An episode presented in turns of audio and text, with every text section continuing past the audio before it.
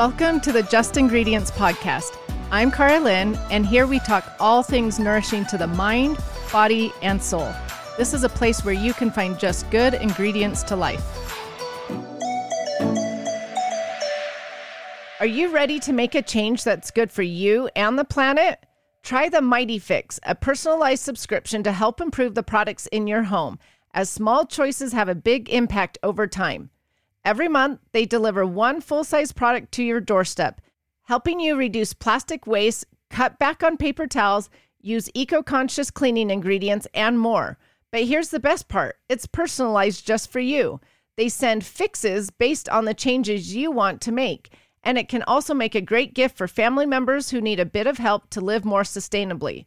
Their plastic free shipping process ensures every Mighty Fix arrives in recyclable mailers and boxes made from 75% post consumer waste paper. And it's flexible. Choose your fix each month or let them know what changes you want to make. Plus, members can add over 2,000 sustainable goods from their site with exclusive discounts, and everything ships for free with your monthly box. Join the Mighty Fix today at themightyfix.com backslash just ingredients, and your first month will be only $5. That's themightyfix.com backslash just ingredients. Dr. Shannon is a former physical therapist and founder of Evlo Fitness. She educates her audience by busting fitness myths and conditioning women so they can understand how to train smarter, not harder. Welcome, everyone, back to the show. Today, I am super excited for our guest because a lot of times I find guests for all of you guys and things that you may be struggling with or wanting to learn about. But I actually am selfish today, and I brought this guest on for me because she is so knowledgeable, knows so much about muscle building and lifting weights and things like that. And that's something that I've been interested in lately. And so I brought Dr. Shannon onto the show today.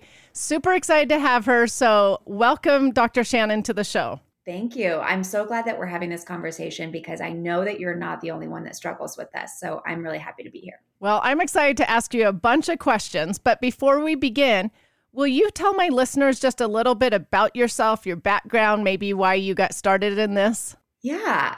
So, I am a doctor of physical therapy, and in physical therapy school, and you know, early into my physical therapy career, I started developing a habit of over exercising. I was learning the importance of exercise in physical therapy school.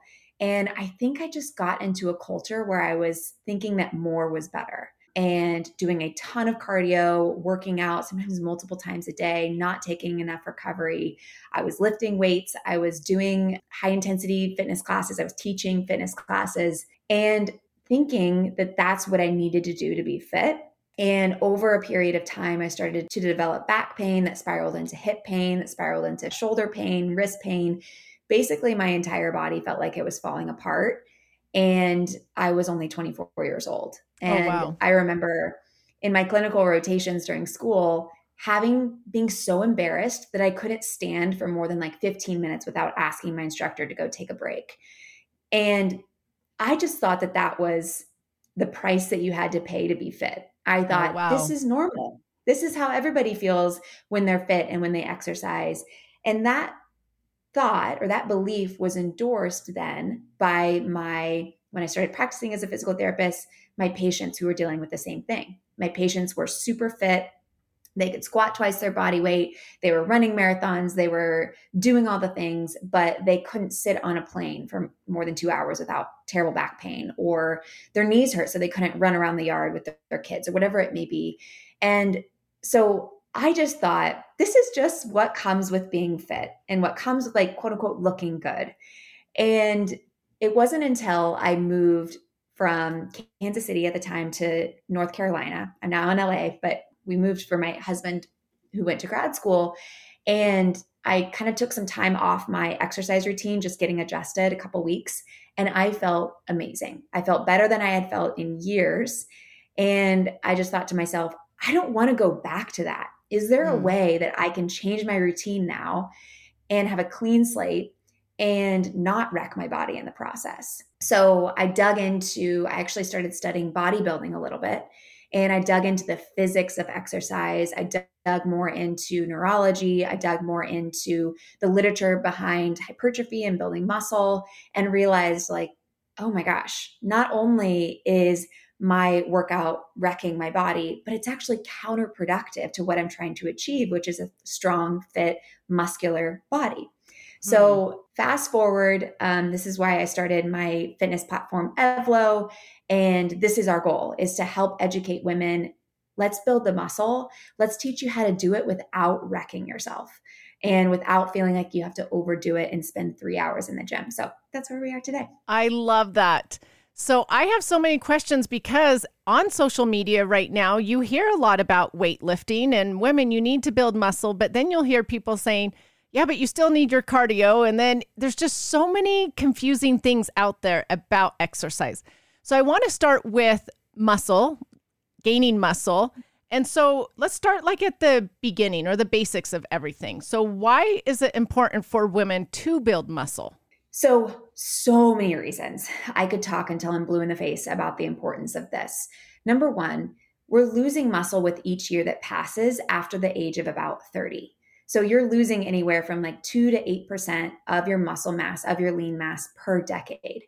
And this can start to have an accumulating negative effect on not only your body composition, the way you physically look, but also on your metabolic health.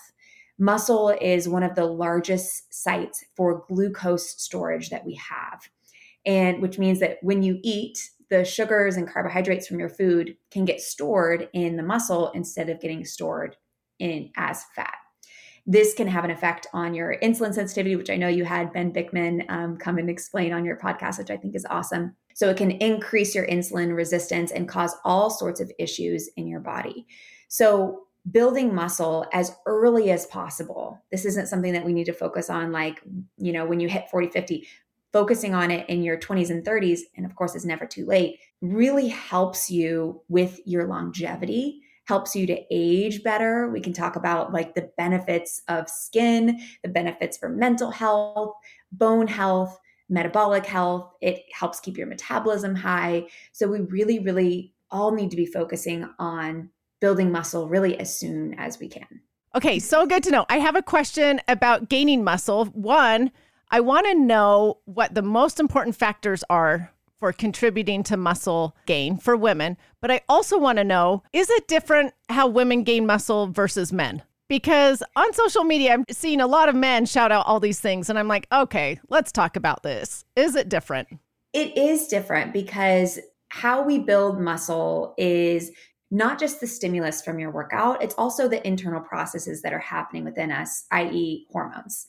So, because men have naturally higher levels of anabolic hormones, which are the, the hormones that help build new tissue within our body and repair tissue within our body and build more lean mass, they have naturally higher levels of those anabolic hormones. Think testosterone, growth hormone, things like that women have these hormones too, and they're just a little bit lower by nature. So men and women could do the exact same training program and men might just progress a little bit faster this doesn't mean that women can't build muscle it just means that they might need to be a little bit more patient with the process now when it comes to the most important things for building muscle I kind of have five basics that I break it down, and I find that this is the best way to kind of explain this. So, number one is programming.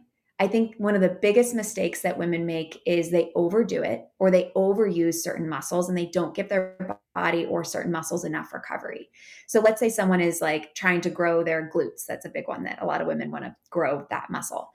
So they train their glutes every single day. Well, what can happen is when you train a muscle, that muscle goes through an inflammatory process where your body's trying to heal that damaged tissue. So if you interrupt that inflammatory process by trying to damage it again in your workout, you can start to spin in chronic inflammation. And this is where not only are you not building muscle because you're not giving it the time to heal and recover, but you can start to develop joint issues in that mm. specific area. So, programming your workout so that you're working each muscle group two ish times per week on non consecutive days so that you have about 48 hours in between to make sure that your body has the time to repair that muscle so that it can grow stronger. So that's the first one is programming. Can I ask you yes, something please. really quick before you go to two, three, and four? You said work that muscle group only two times a week. So when you say that, how long are we working that muscle group? Like lots of sets, only a few sets, if it's only twice a week? Because I know some people will work at least three or four times a week a certain muscle set. Yes. So volume is important. So how many sets you're doing for each muscle group is important. Studies show that around four ish sets per week, and these are hard sets, and this is where we're going to get into one of the other basics, which is progressive overload. If you're doing about four ish sets per week or a little bit more, we tend to do like four to seven sets per week. Um, and that can be divided between two sessions. That's what's important for muscle growth. So a hard set means that you're not just doing like, you know, three sets of 10 and calling it a day. You have to make sure that that muscle has significant challenge. So in each set, let's say you're doing set number one for your glutes. By the end of that set, you should feel like you're approaching muscular failure. Muscular failure means that you can't complete the exercise with good form. So you want to get three to four reps shy of that failure point. You don't have to get all the way to failure where you're like, ah, I dropped the weights and I'm just, I'm done. But you need to get within three to four reps of failure. What a lot of people do is they'll just do a bunch of reps and they'll feel the burn and they'll be like, ooh, that's enough. But they're not actually approaching that failure point, And so they won't get the proper stimulus to build muscle. Another way to know if you're getting close to failure is that you get a decrease in velocity. So, decrease in velocity means that your speed slows down. If your last rep can be completed at the same speed as your first rep, you're not close enough to failure. You're really going to feel like you have to slow down. Your effort increases. Your heart rate might spike. You might make some faces. You might feel like you have to almost like grunt to complete the rep. That's how you know you're close to failure. So, those are important things when it comes to challenging a muscle enough and I think, again, a lot of people will just be like, okay, three sets of 10, woo, that was kind of hard. But you really have to put in that close to failure stimulus to grow muscle. Did I answer your question? Yes, so good to know. So now okay. I'll let you go through the other steps of the important things to build muscle. Yes, yes. So we talked about programming. We talked about how you want to program, again, two ish times per week per muscle group that's four to seven ish sets, maybe a little bit more, making sure that you're programming in recovery. Number two is exercise selection. So, exercise selection is really important. Not all exercises are created equal. And we want to make sure that we're targeting a muscle in a way that we're actually trying to target. We're not getting weird forces from the side that are causing joint strain, that are, you're like, I'm not really sure what I'm working here. Or I'm choosing an exercise where I'm kind of working everything at once. Like I'm squatting, overhead pressing to a burpee. And it's like, what is that really working? It's not really working anything very efficiently. So choosing an exercise that is targeting kind of one primary muscle group at a time and then taking that exercise close to failure, like we talked about. So that's number two is exercise selection. Number three is progressive overload. So as a muscle gets stronger, you want to slowly start to increase the challenge. You can increase the challenge by adding more weight. You can increase the challenge by adding deeper ranges of motion. You can increase the challenge by adding more repetitions. All of those things can be a great way to progressively overload a muscle if you were using the same weight for the, same lift, you know, last year that you are this year, probably means it's time to go up in weight or add more reps. So that's number three. Number four is nutrition. And this is where having enough protein comes into play. Because if you're not eating enough protein, you won't see the change in your body. I'm not an expert, I'm not formally trained in nutrition, but I do know the basics. And the basics are basically you want to get 0.75 to 1 gram of protein per day per ideal body weight. Now, I just learned this and I think this is really interesting. People think ideal body weight is like just an arbitrary number, like, oh, I want to be like 120 pounds. There's actually a way to calculate ideal body weight for you. And you can just go to Google and just type in ideal body weight calculator, type in your age, your gender, your height, and it'll give you an ideal body weight, oh, an interesting. ideal body mass. So that's a really good way because people are like, well, I have 50 pounds to lose. So if I, that's a lot of protein if I'm just eating my body weight in protein. You can go calculate your ideal body weight and then try to get 0.75 to 1 grams of protein per day. Okay. So that's nutrition. And then the final one is recovery. And I touched on this just a little bit, but I think this is something that a lot of people brush past because they think that more is better. And that's just not how your physiology works. Your body needs a balance between work and recovery in order to continue to progress forward. This is really good news because I recommend two recovery days per week. And I take mine on Saturday and Sunday. You don't have to take them consecutively. You can just sprinkle them in, whatever works for your schedule. But knowing that recovery is productive and recovery is actually going to help your body heal and move you forward is so freeing.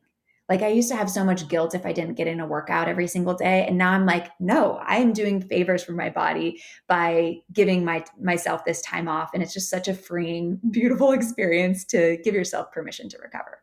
I love that. So talking about recovery, when you take 2 days off, do you mean from everything or could you like go on a walk one of those days?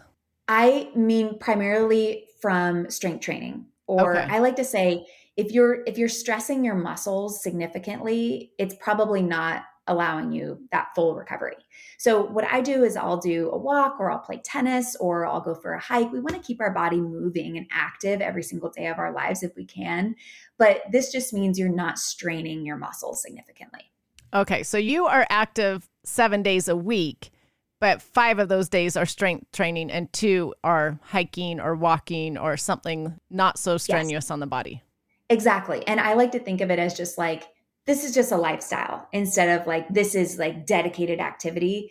Cause sometimes I'm, I don't do much on my recovery days and it's just, it is what it is. Sometimes I just like lay on the couch. I don't think too much about it. I don't over index on like trying to make sure I hit a specific number.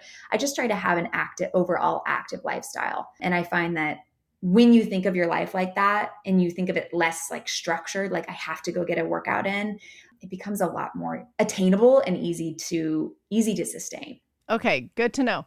So back to doing sets, like you're saying, like three sets a day, maybe. And I'm asking this because I know I'll have so many listeners send me a message saying, You didn't ask her how many reps in the set. So is there a certain amount of reps that we need to do to qualify it as a set? Let's talk about this because there is a lot of dogma in the fitness industry of you need to do a certain amount of sets or a certain amount of reps, reps in each yep. set. So studies show that you can have a wide variety of rep ranges and still see muscle growth. It doesn't have to be super low rep. However, if you are doing more than about 30 reps and you're still not approaching failure, your loads are too light. Mm. So, a super high rep training likely is good for endurance, but it's not going to physically change the size of the muscle. It's also not toning, which I think is a total myth in the fitness industry, because that toned aesthetic is coming from losing fat and or gaining muscle or just losing fat and being able to see the muscle underneath. But losing fat is primarily up to nutrition. We can't spot treat fat by doing certain exercises. So, although super high rep training may burn, it's not necessarily toning or changing the shape of your body at all. It might be improving endurance, like I said, but it's probably not building significant amount of muscle. So you can do any rep range between like five reps all the way up to 30 reps. And as long as you're getting close to that muscular failure point, you're going to be building muscle. So you really could do a minimum of five? Is that what you said? Yep, that tends to be kind of the minimum where you build muscle. So if you if you're doing heavy enough resistance, which I we don't do this personally because I just prefer a little higher rep training. I just feel more stable. It just feels better in my body. But if someone likes to lift super heavy, they can do five reps. And as long as that fifth rep is really, really challenging, they can build muscle. Okay. So I'm curious because you touched upon this just slightly. So I'm going to have you expound upon this. Let's talk about fat burning with lifting weights. You hear on social media, some people are like, you've got to lift weights only because that's the way to burn fat the best. Is that true?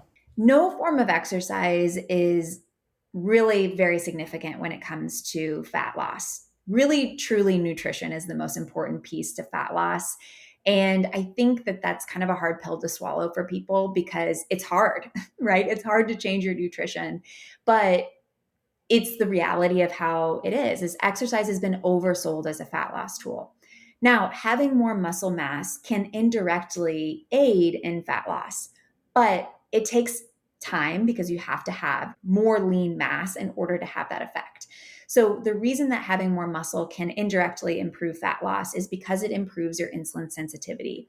Like I talked about earlier, muscle is a big storage site for glucose. So, when you have less glucose in your bloodstream, more glucose storage in the muscle, your insulin sensitivity improves and it improves your body's ability to utilize fat as fuel.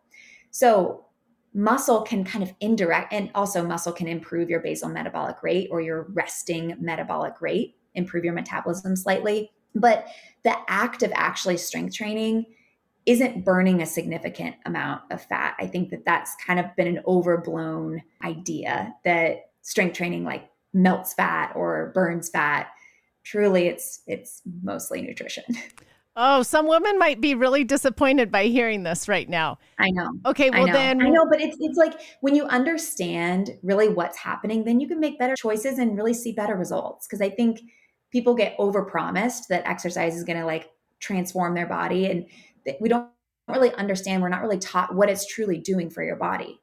Exercise is great for building muscle and improving your body composition in that way, but it's not the best tool when it comes to fat loss. Okay, I'm glad you explained that. And you're right. It is better that people know the truth and understand it because I do know I go to a gym and a bunch of women are so frustrated that they've been there for over a year, two years, and they haven't seen any body change. And I did talk to them the other day about, well, it might come down to what you're also eating at home, you know? So yeah. that does play a big part. I think a lot of people think too, like, I'm eating clean, or I'm, you know, they, they do really good during the week. And then on the weekends, the wheels come off and they drink a lot of alcohol and they go out to eat. I've been there.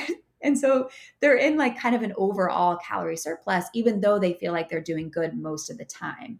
So it's difficult, right? It's difficult to lose fat. It's difficult to be in a calorie deficit. But that's where I sometimes would challenge women to think about potentially tracking their food. Again, I'm not a nutrition expert, so I don't like to talk about this too much, but that's what I did is I started tracking what I was eating and I what I immediately noticed was I was eating about half the amount of protein that I should be eating. I think for most people, if they're just kind of eating clean foods, they're probably under eating protein. And so it's really hard to build muscle when you're under eating protein. So I sometimes I'm like, maybe if you're frustrated and you feel like things aren't working, tracking and getting really specific with what you're eating throughout the entire week, even on the weekends, can be really eye opening and help you make better decisions that are going to be more effective. I so agree. So I find this interesting. So I eat pretty clean, as everybody knows, and I could not put on muscle.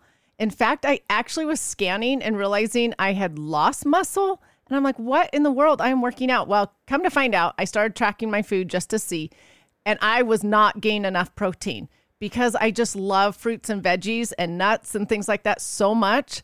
I was like, wow, I have really got to up my protein if I'm going to build some muscle here. So you're right. Making sure we get enough protein is really important. So thank you for saying that. So yeah. let me ask you then about calories. Are you tracking for calories? Or are you tracking just purely to see how much protein you're getting?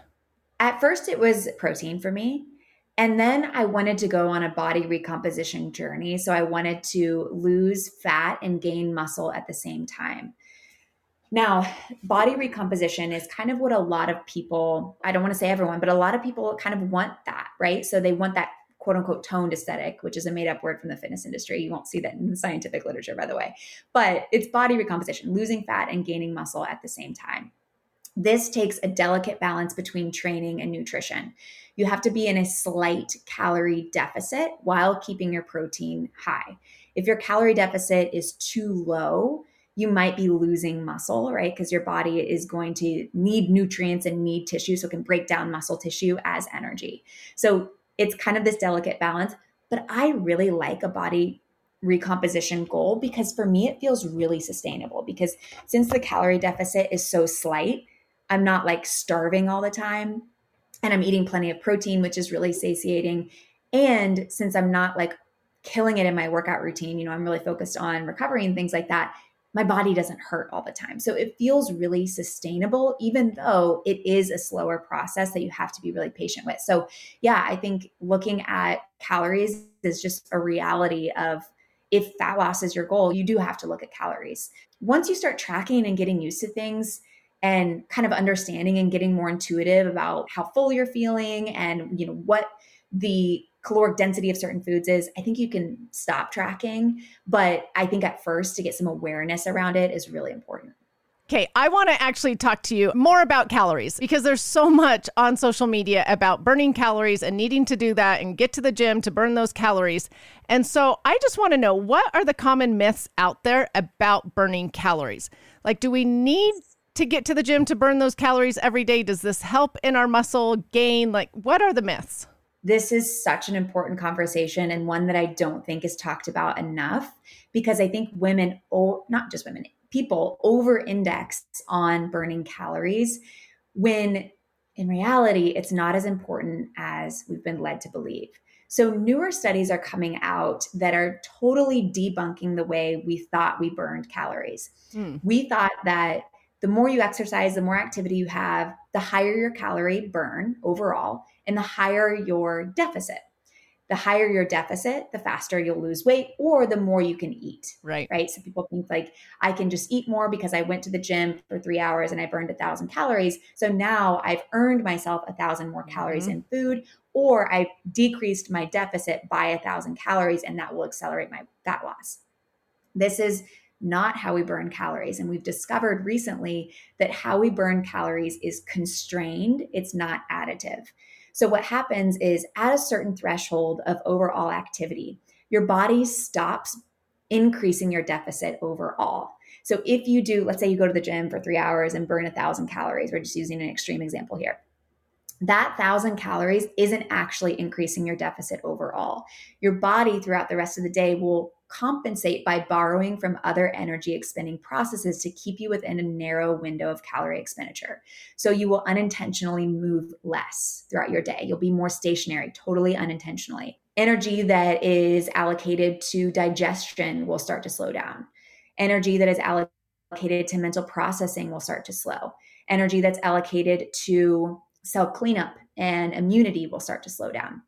So overall, you actually aren't burning that 1000 calories because your body has downregulated other processes to keep you within this narrow window of expenditure. Wow. Scientists think that this is an evolutionary um, mechanism to help us conserve energy so that we have energy left if there's if there's an emergency and we need mm-hmm. to mm. run or fight or whatever it may be. So what's the point of wearing your body down and going to the gym and spending all this time and burning all these calories if it's not actually increasing your overall deficit? So I think that what I recommend is don't track your calories burned from your fitness watch. I don't recommend that at all because it's highly inaccurate and it doesn't take into the account that your body's probably compensating by downregulating other systems in your body when you burn a lot of calories from your workouts. So what I recommend is we just want to be overall active. I say like 150 minutes per week of light to moderate intensity cardio. That means that, you know, you're not stationary all day long. You're moving around. You're I, I like to just walk for 10 to 30 minutes per day.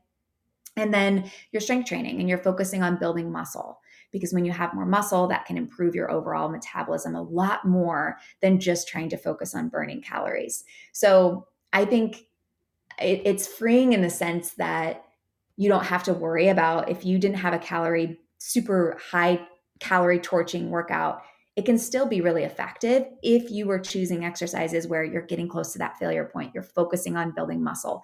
That's going to have a lot bigger impact than just trying to like mindlessly burn as many calories as possible. What you just said is going to be mind blowing for people because I work out with a bunch of women who all track their calories and they love, like on cardio day, if they've gotten a really big burn. On some of these cardio days, they'll get like 800 calories and be uh, burn 800 calories on their watch and be so excited that they get to go then, you know, eat that much more or whatever. So, wow. Again, it's one of those hard truths that you're kind of like, dang, like I thought I could go earn, you know, three glasses of wine or whatever. But also, it really, it really helps you adjust your mindset. And I think, and I believe, a really healthy way because now we're not using exercise to earn food. We're not equating the two. They're completely separate, right? Food and how what we're eating is separate from what we're burning. And so I think that separating these things in your mind where at first it can be kind of like disappointing and frustrating, but knowing the truth can help you again make better decisions and make you feel like you might have a better relationship around food. So true. Okay, so now I know listeners will message me this. They'll be like, okay, so I get it. We should weight lift and gain muscle. And now that I'm not looking at burning calories, why in the world do I even need to do cardio days? And what's your thought yes. on that? Great question.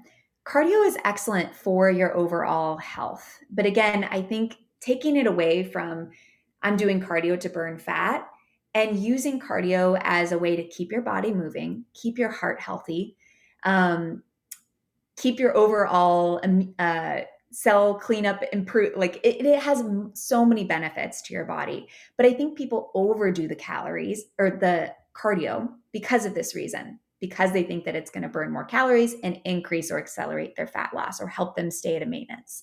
So i think we think about cardio as again that 150 minutes per week of light to moderate intensity cardio. So it's kind of less than people think right?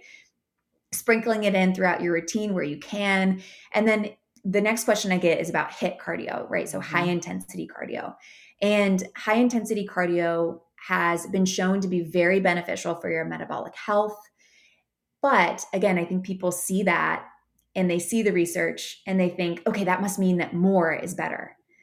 We're not really educated about the ceiling of exercise and how much too much exercise can negatively affect your body. So, high intensity exercise we want to sprinkle that into our routine one to two times per week for short sessions, like 15 minutes max. And this is optional. I'm actually not doing high intensity cardio. I took it out of my routine about six months ago and I've never felt better. I'm just going through a season of my life where I didn't feel like I had the space for it.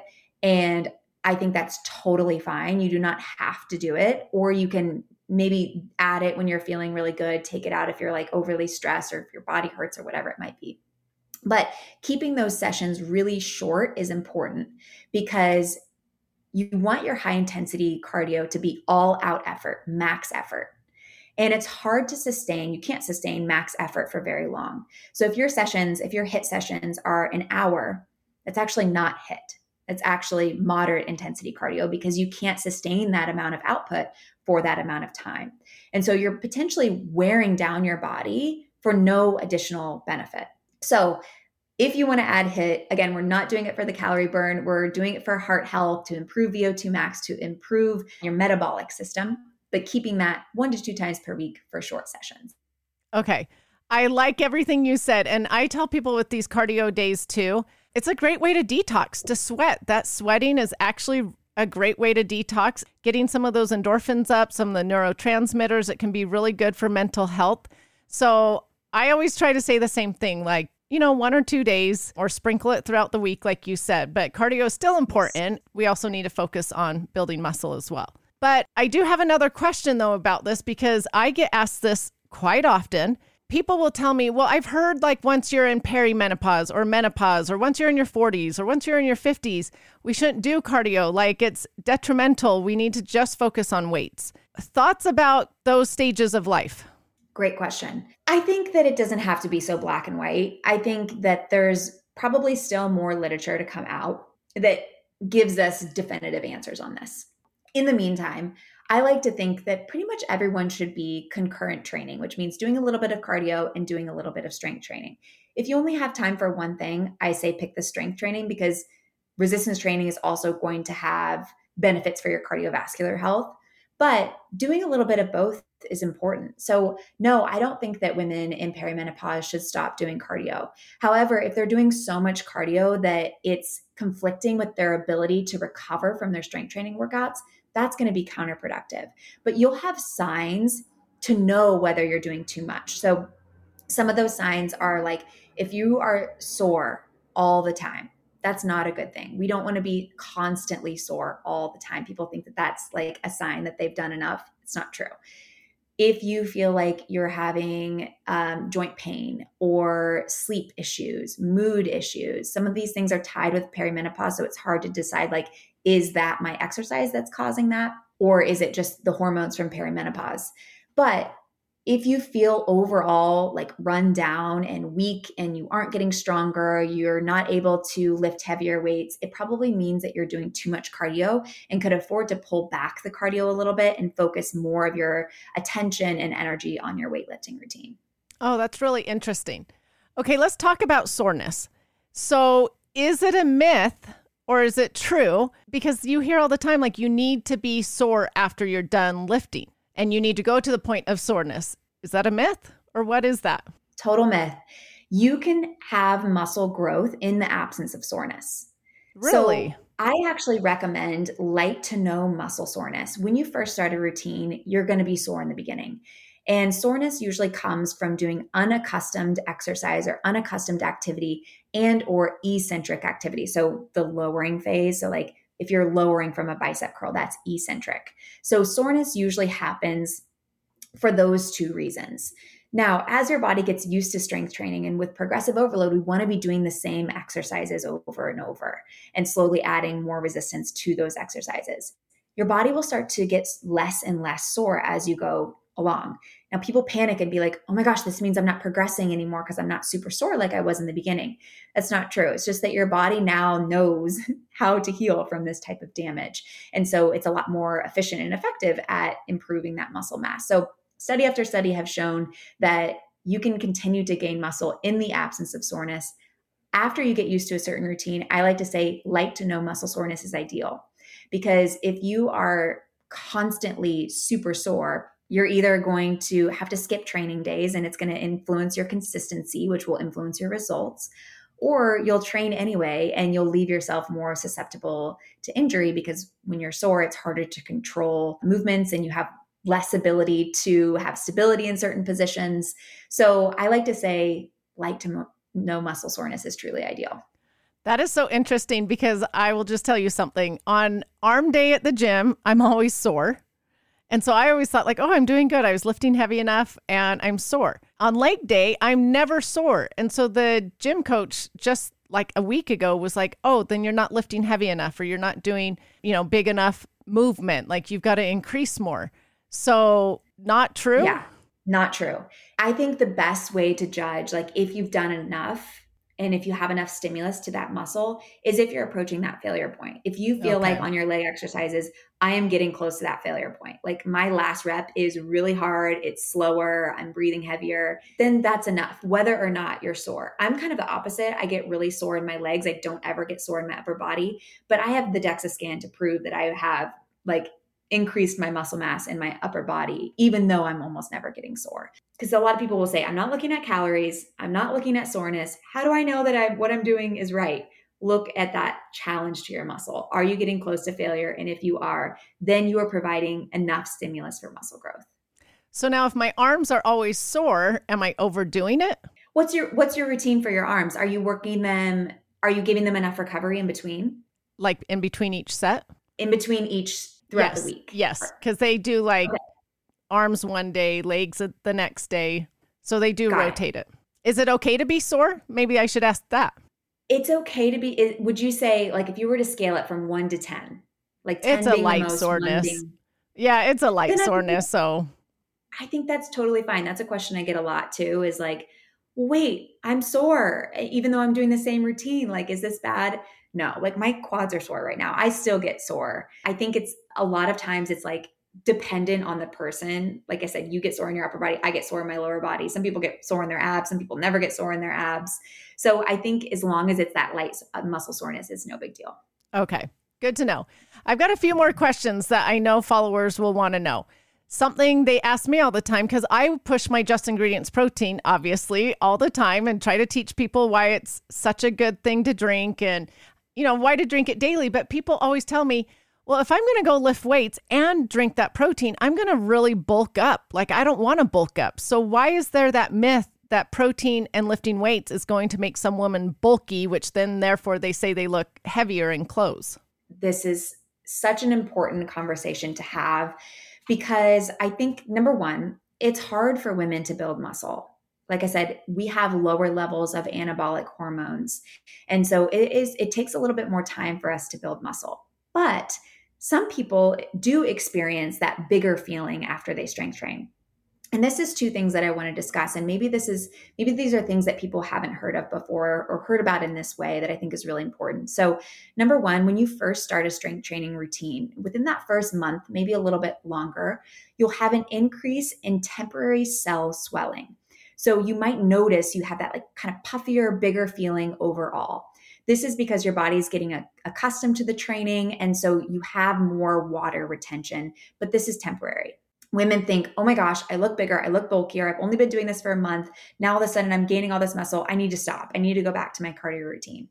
But they're not actually building muscle within that first month or so. Building a significant amount of lean mass doesn't happen for about eight weeks, sometimes longer for some people.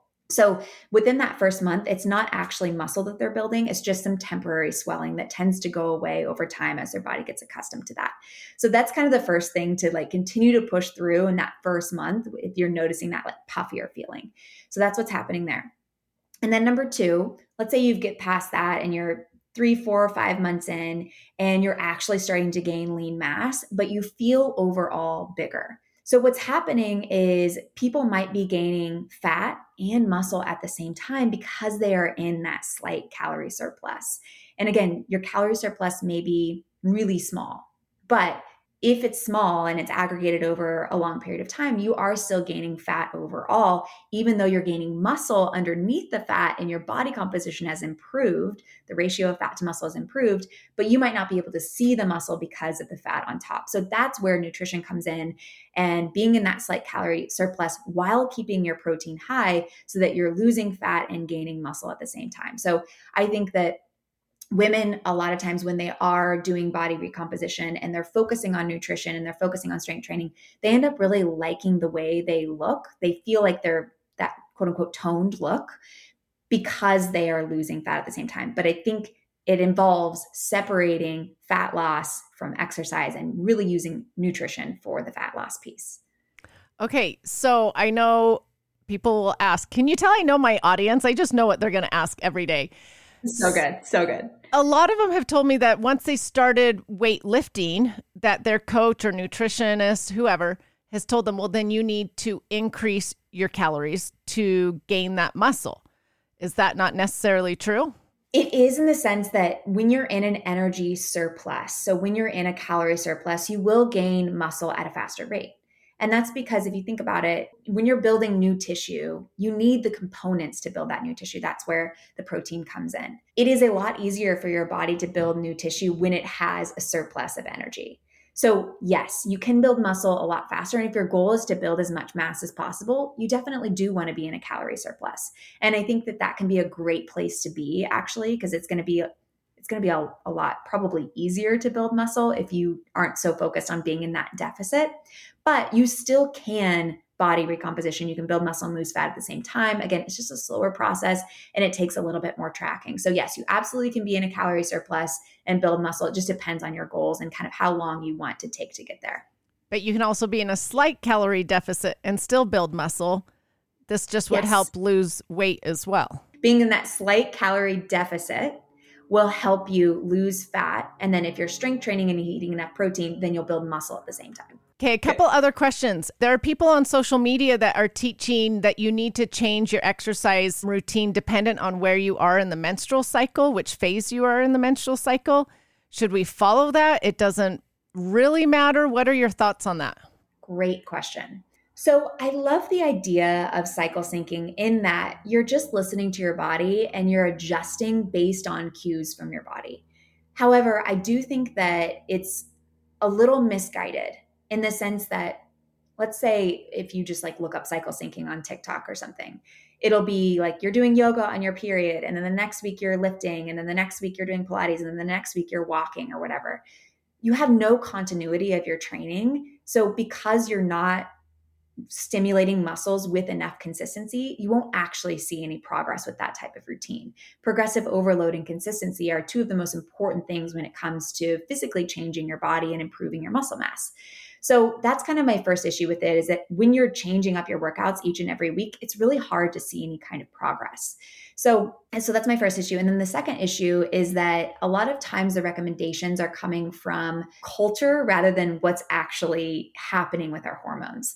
So again, if you look at TikTok, it'll say like during your period, when you're actually uh, in your bleed week, take it easy, walk, do yoga, do some gentle movement where if we look at what's happening from a hormonal level during that week that's actually when your hormones are the lowest and you're the most similar to a man from a hormonal standpoint hmm. so that's actually the point in your cycle where you have a great opportunity to recover and so it's a great opportunity to build muscle since you have better recoverability during that time So it's a little misguided as far as like what to do when. Now, can you cycle sync while still building muscle? And I have a whole podcast about this. I think absolutely. I think what I would recommend doing is just getting in tune with your own body and noticing like, is my recovery lagging a little bit? Do I feel really tired and weak this week? Am I struggling with my motivation? Do I feel like I'm not sleeping very well this week? Okay, I'm gonna lift, but maybe I do two sets instead of three. Or maybe I you know, I'm not getting all the way to that failure point this time, or maybe I'm backing off a little bit, but you're still showing up for your weight training session and you're still keeping your same schedule. You're just dialing it back a little bit or dialing it up, just depending on how you're feeling. And everyone's going to feel a little bit different. Some people in their first, you know, first two days of their period feel like trash. Some people, as soon as their period starts, like me, day one of my period, I'm like a new woman. Whereas the week yep. before, I'm like, don't talk to me. I like am tired. I'm exhausted. Right. I'm moody. I feel horrible. So I think that there's no like dogmatic principles around this. You just have to really get aware of your own body and how you're feeling during your cycle. I love how you explain that. And I love that it's just listen to your body because I think that plays a huge role. Even the other day on Saturday, I love the Saturday classes at the gym. I never miss them, but I woke up just exhausted and I was like, you know what? It is better for my body to just go on a walk, a nice, easy walk through nature today. I am not going to go do that hard class. And I think that was way more beneficial for my body than a hard class that day. So I thank you for saying that because it is really important to listen to your body. Absolutely. We we actually got this trademarked because I believe in it so much. We call it gentle consistency.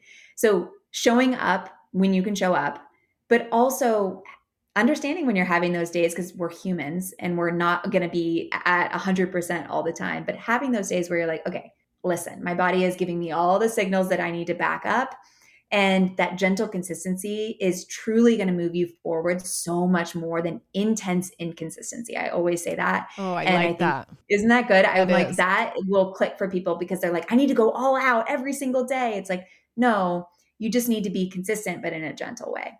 Thank you for sharing that. I have another question that I know people will ask. Should we eat before we work out? If we're having a morning workout session, do they go with intermittent fasting? Do they eat something? What's your thought on that? Oh man. Um coming from the place where I'm not formally trained in nutrition, so I try not to give a ton of nutrition advice.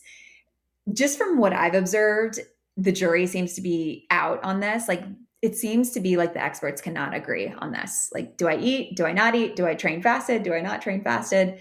What I do is, again, I just go back to I listen to my body. If I'm hungry when I wake up, I'll eat something before I train, which is kind of where I've been recently. I've been eating something before I train. And sometimes what I recommend doing for people is like try both and see where you have the better session. Where do you feel stronger? Do you feel stronger if you don't have any food? Do you feel stronger if you do eat a little something before? So I always recommend just kind of trying it to see see what works. I think the jury's still out on that.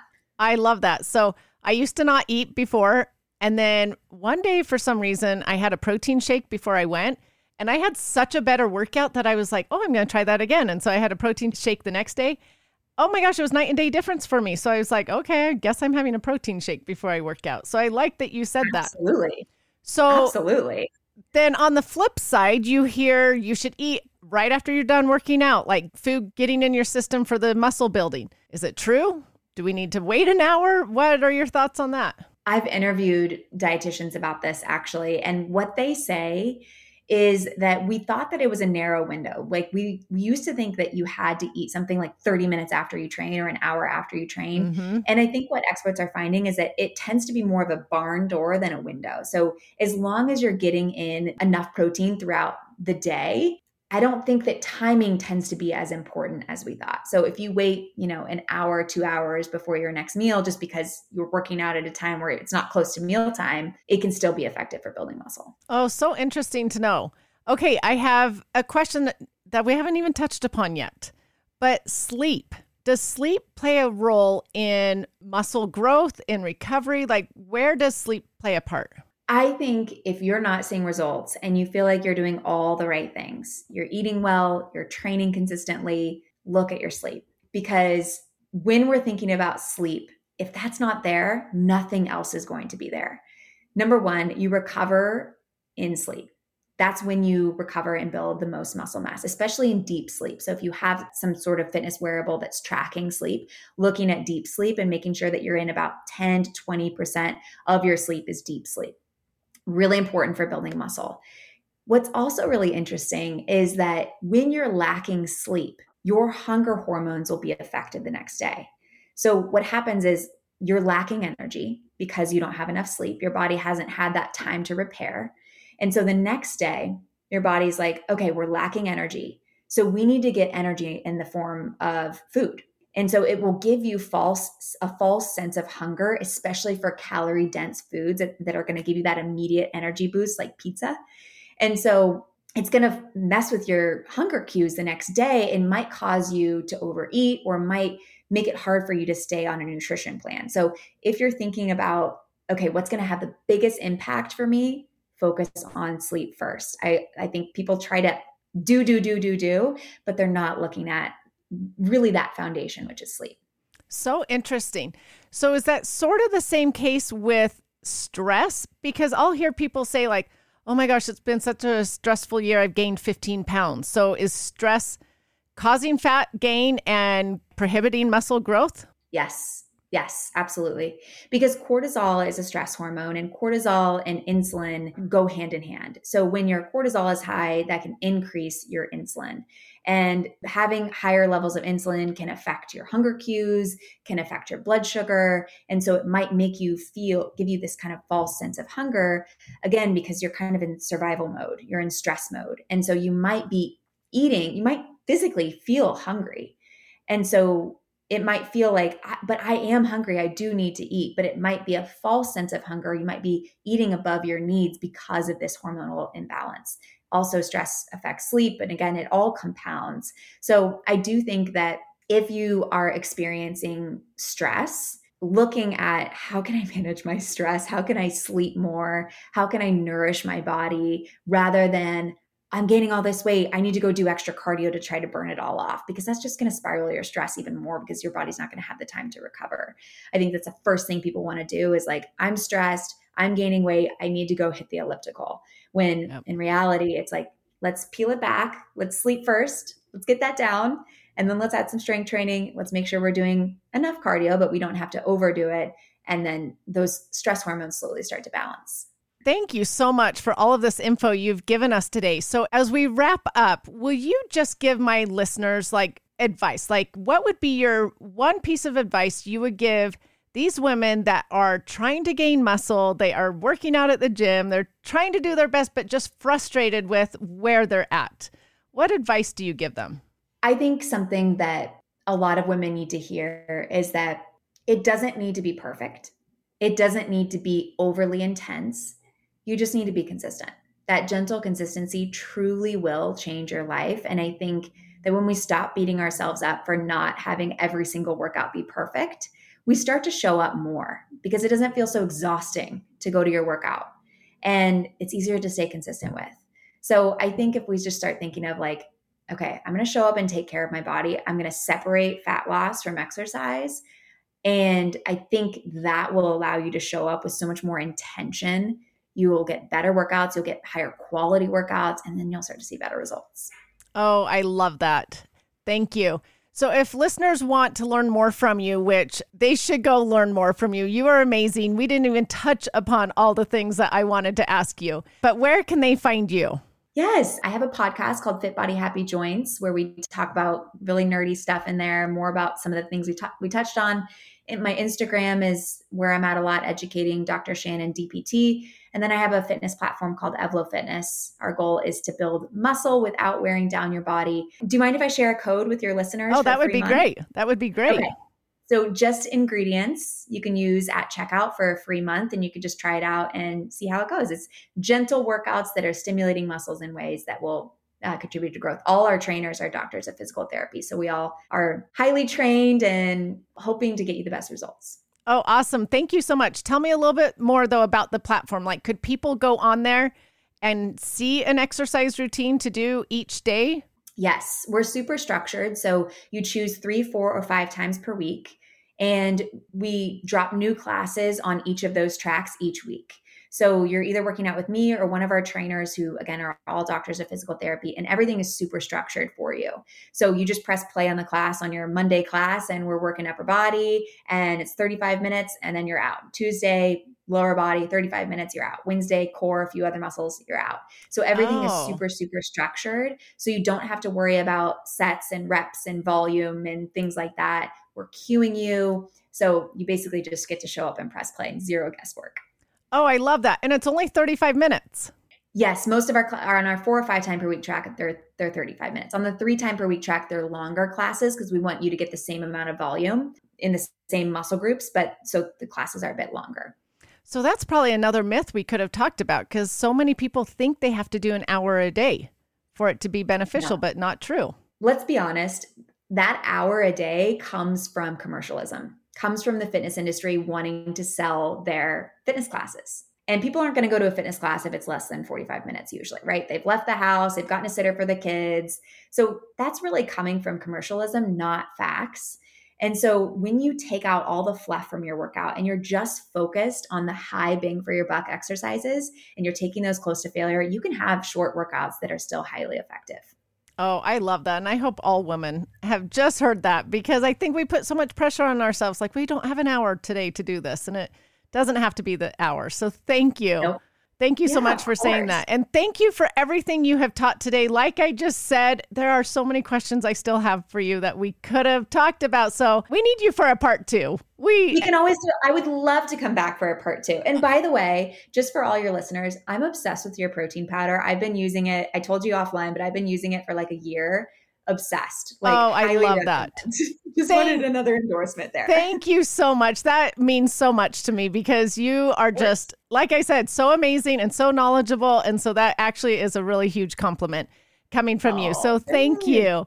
But I have one last final question because I always end my podcast with asking my guests what they have found to be the best ingredient in life. And what would you say it is? Laughter. I did not have to even think about it. Laughter. I think it makes everything better. Oh, I love that. It's so true. Sometimes we just get stuck in a rut of life being hard and we forget to laugh. So nothing is that serious, right? It's all it makes it so much better when you just giggle at yourself. Oh, I love it. Thank you again for being here. It was so great talking to you. And I know the listeners have learned so much. Go follow her, you guys. You will learn so much. And again, thank you for taking the time to be here. Thank you for having me. It was so fun.